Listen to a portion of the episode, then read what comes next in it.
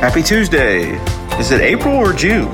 The weather thinks it's April with another unseasonably cooler day today in the 70s. Enjoy it. This is your Link Media News and Brief for June 13th, 2023. I'm Link NKY Sports Editor Evan Dennis. An estimated 13,000 Kentuckians between the ages of 50 and 54 could lose vital food aid because of the recently passed debt ceiling deal, according to analysis from the Kentucky Center for Economic Policy.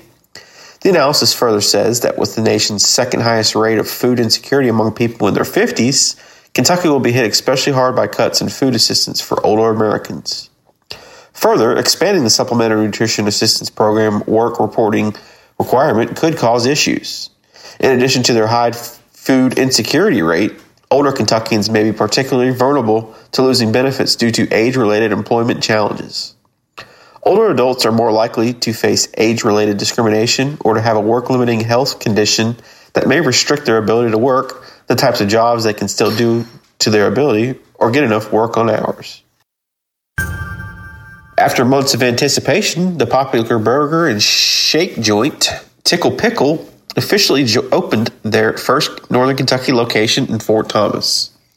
Last Friday, the restaurant hosted a grand opening ceremony for their new storefront at 915 North Fort Thomas Avenue, the former site of 915 Bar and Grill, which closed in March. In mid May, Tickle Pickle conducted a soft opening to gauge their processes and procedures.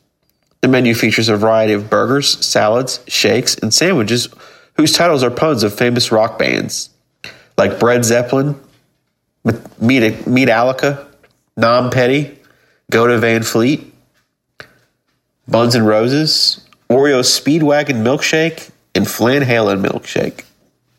The restaurant is open from 11 a.m. to 9 p.m. Sunday through Thursday, and 11 a.m. to 10 p.m. Friday through Saturday. WesBanco Bank joined the Catalytic Fund of Northern Kentucky with a commitment of $500,000 for community development. The Catalytic Fund uses this capital to make non traditional investments in underutilized sites and buildings to attract economic developments to Northern Kentucky and execute high impact community development projects. Originally capitalized in 2013 with 10 million, the Catalytic Fund continues to attract new collaborators, and WesBanco's contribution increases the fund's investment capital to 25 million. The City of Florence and Heritage Bank will host the first of a series of free community concerts this Friday, June 16th, at the Florence Mall from 6 p.m. to 10 p.m. The concert will take place in the lower level parking garage near Macy's. Two bands will play Typo in east of Austin, both whom perform a variety of rock and country music. Numerous food vendors, including Kona Ice, Eddie's Barbecue, and others will also be present at the event.